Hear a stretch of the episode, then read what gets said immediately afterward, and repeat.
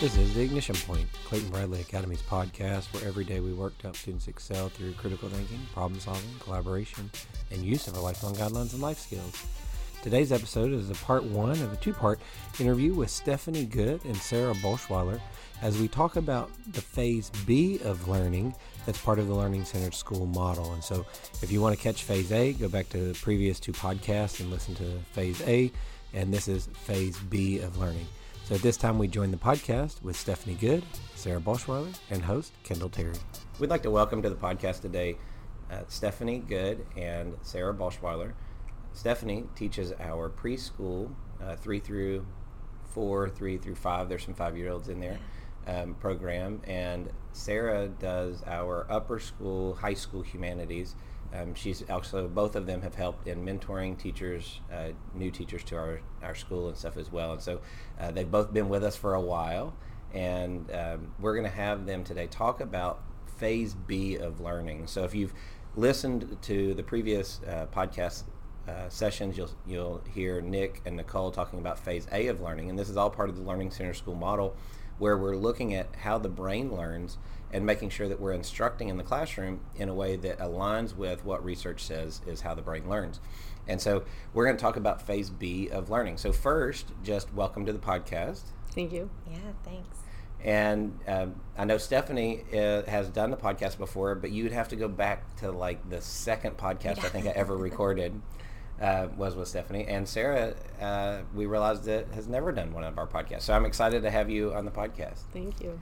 Um, so I would just want to start then with uh, Sarah um, welcoming you, but giving you a chance to kind of talk to the audience of how did you get to CBA, and then we'll get into Phase B. I know I'm kind of putting you on the spot there. You don't have to give a ton of information there, but just how did you come to CBA um, in that process? Okay, I came in an unusual way, which I guess is common among people at CBA, but I think it's fun to have so many people here with diverse experience and knowledge. So um, I have a bachelor's in English literature and a graduate certificate in teaching English as a second language. And I was working at Maryville College in their intensive English language school, teaching people from other places how to speak English, and wanted to move on to high school. So I applied to UT for um, graduate work in high school English and ended up starting at CBA the same time I started at UT, which I love. One of the greatest things about CBA is it's a laboratory of sorts where we're always encouraged to try the latest techniques, find out what works, do research, and apply it in our classroom. And so while I was at UT for four years working on my graduate degree, um, I would take a class and have an opportunity literally the next day to try something in that class in my classroom, which is a rare opportunity for a lot of graduate students to do yeah. that. So that's awesome. I remember uh, getting the email from you that you were finishing your degree, and, and I know that that was a relief on you.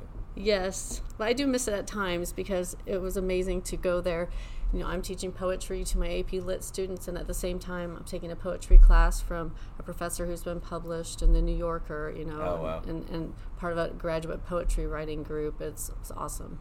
That's right. very cool. Uh, and so let's just jump right into the what we mean when we say phase B of learning, and, and you guys can kind of bounce back and forth however you'd like when, when we're answering questions. But um, with phase A, we talked about with Nicole and Nick that that's recognizing that pattern, looking for the being there experience, the shared experience of the classroom, that sort of thing. And then we get into um, a little deeper understanding now and kind of how we get into real learning, if you would say, happening in the classroom. So, what is phase B? Why don't we just start there with you guys helping understand that? And then, what does that look like in a classroom at CBA?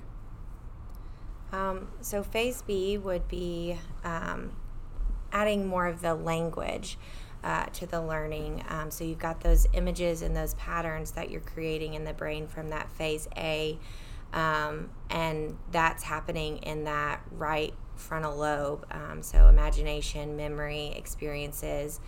Um, and that's where all of that being there experience um, has taken place. And so now you're back in the classroom and you're trying to add that left side of the brain um, with logic and facts and vocab. Um, and that's where our uh, key points and our skills and our concepts are going to come in. And um, and so we're going to be adding that into uh, the learning to just tie it all together so then it really um, allows it to sink into the brain and there's comprehension and understanding. So I think the biggest part of uh, Phase B is this is where you want understanding to happen. Mm. It's interesting. My mom uh, was an educator before I was born, but she always remembered one concept that she repeat to me. She said, "Kids need to have a hook to hang it on." Oh, that's Something good. she learned in her teacher training, which applies so well to this.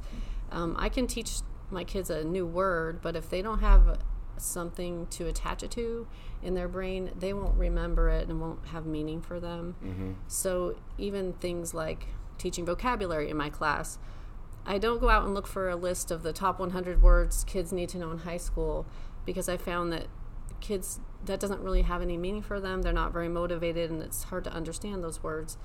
But my kids are going to use the text that we've read, that's our experience, our shared experience, to find the words they want to know more about. And every time we use those words in practice, they have that hook to hang it on. They remember, oh, that's the scene in the book where this happened or this person was talking.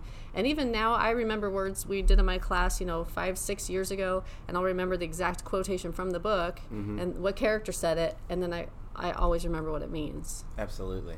And when I think of phase B, that's what I'm thinking of is is vocabulary. And so this is a little different in the way sometimes people think about education of like you said many times people want to start with well they need to know the words that you know go along with the activity or that go along with the experience.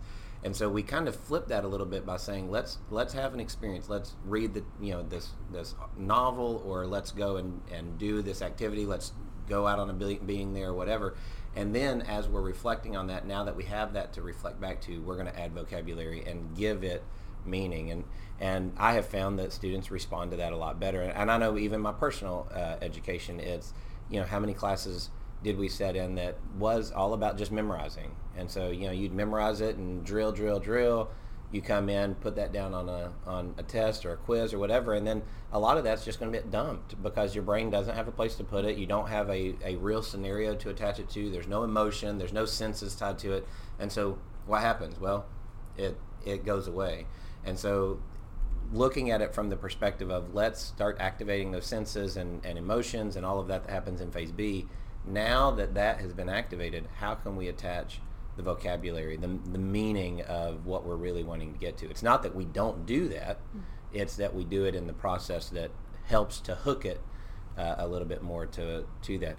So you guys both just presented to our staff yesterday thought you did a great job talking about this we we have regular pd every wednesday and so we spent about 45 minutes to an hour yesterday with our staff of you guys doing a lesson on that. And so walk me through, Sarah, the way that you presented that to our staff to help that kind of come alive and how you used a shared experience that we all had uh, to, to go off of that, just like we would do in the classroom with students. Yeah, it's funny when we got together to plan yesterday's lesson.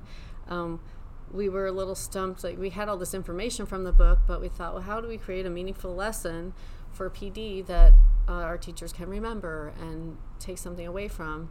And then it clicked. I thought, well, why don't we do what they tell us to do in the lesson?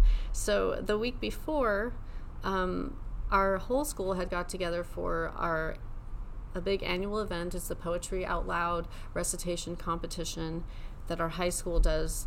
And um, at that competition, we had visiting um, a former poet laureate of Knoxville.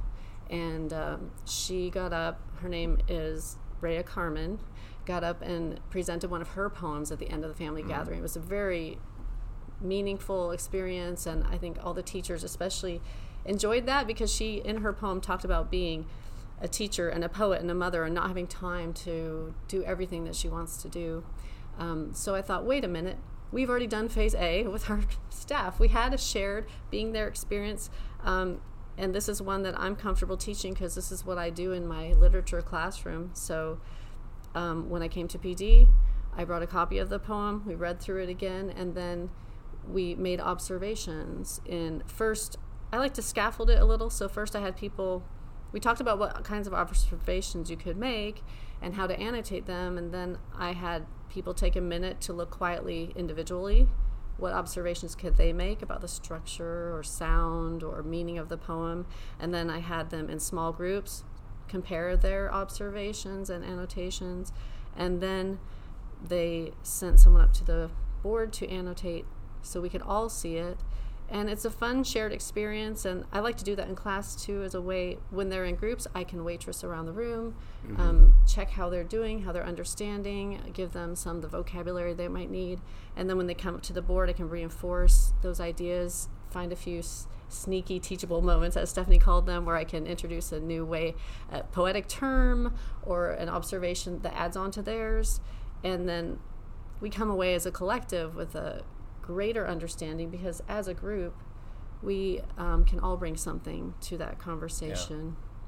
Yeah. You know, I had that, that experience as an as a member of the the I guess student body yesterday uh, in PD, and you know I was going through the activity, and one of the very first annotations I had made of that poem, I didn't know I didn't know how to make the annotation. To be honest, it was we were looking at like the flow of this of this poem that she had done and in my brain it was the when I'm reading it I feel like I had to like get faster at some points and then other points you could feel that like slow down but it was it was like this hurried process when that was how I kind of interpreted it. and I mm-hmm. remembered how she delivered it and she kind of escalated as the poem went on uh, as well in her delivery and it was like I just made a side note of like I feel like it just it needs to like have that kind of intensity and but I didn't know like I, I didn't have any markings. I didn't know how to mark a mm. poem to, to fit that.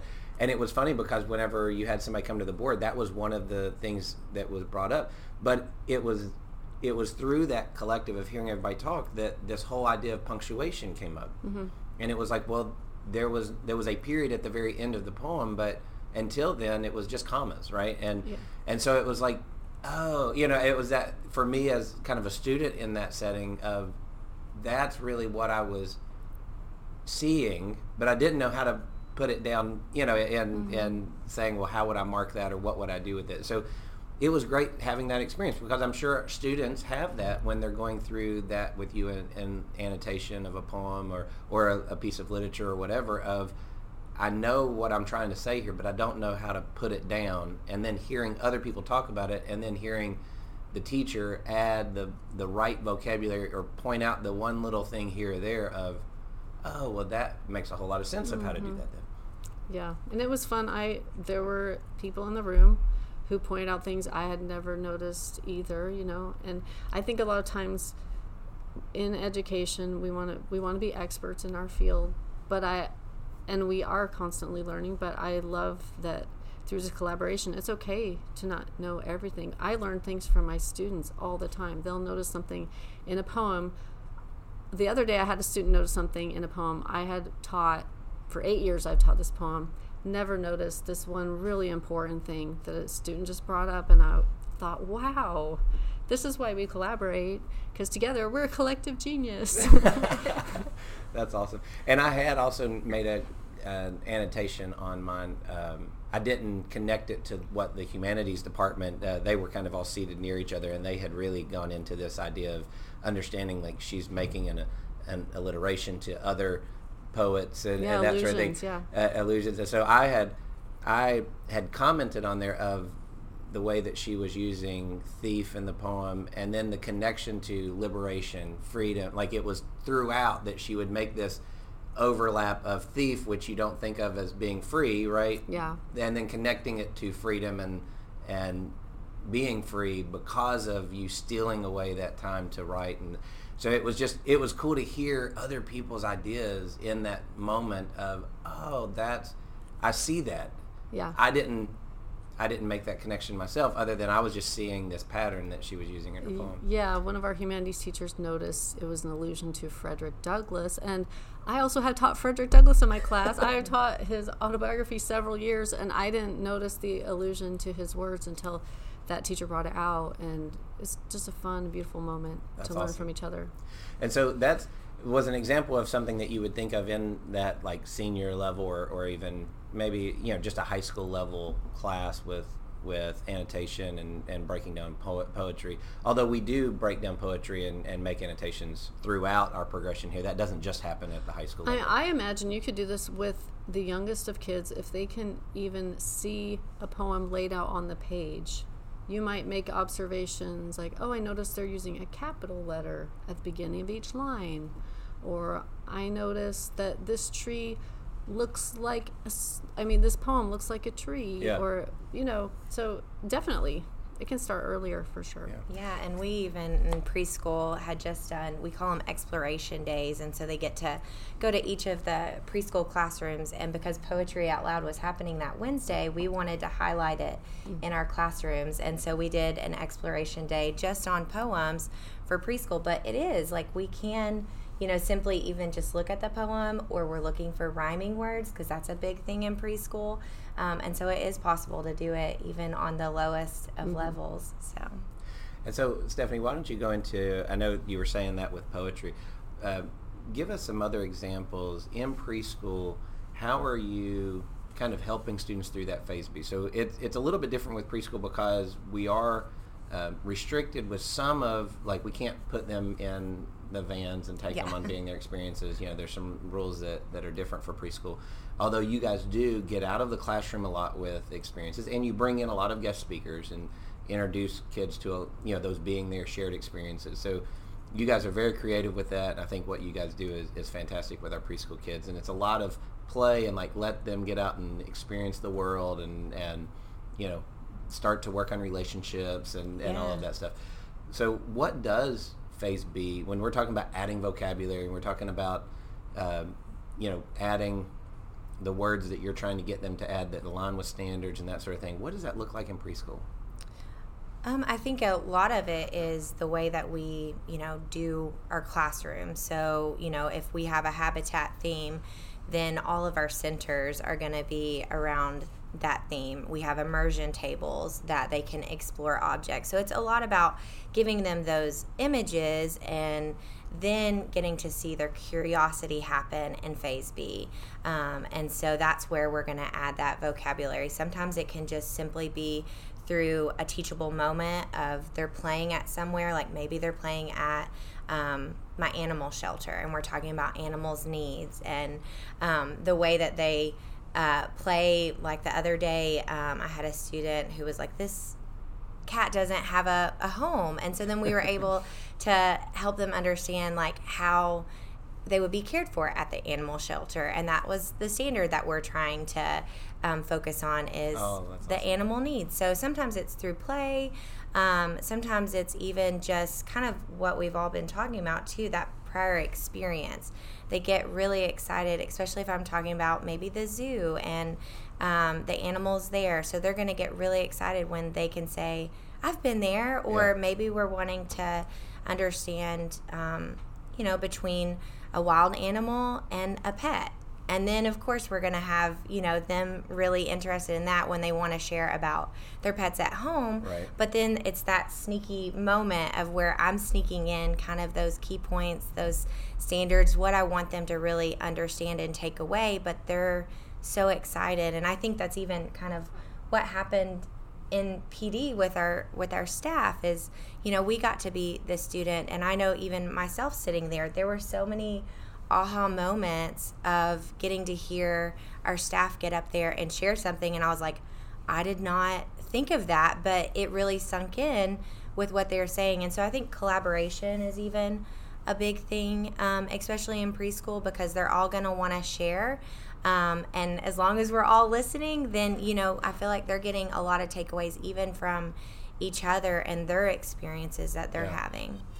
This has been The Ignition Point, Clayton Bradley Academy's podcast where every day we work to help students excel through critical thinking, problem solving, collaboration, and use of our lifelong guidelines and life skills. If you'd like to find out more about our school, you can visit us on our webpage, www.claytonbradleyacademy.org. Can find us on social media sites at Clayton Bradley Academy or at CBA STEM. We hope you have a wonderful day.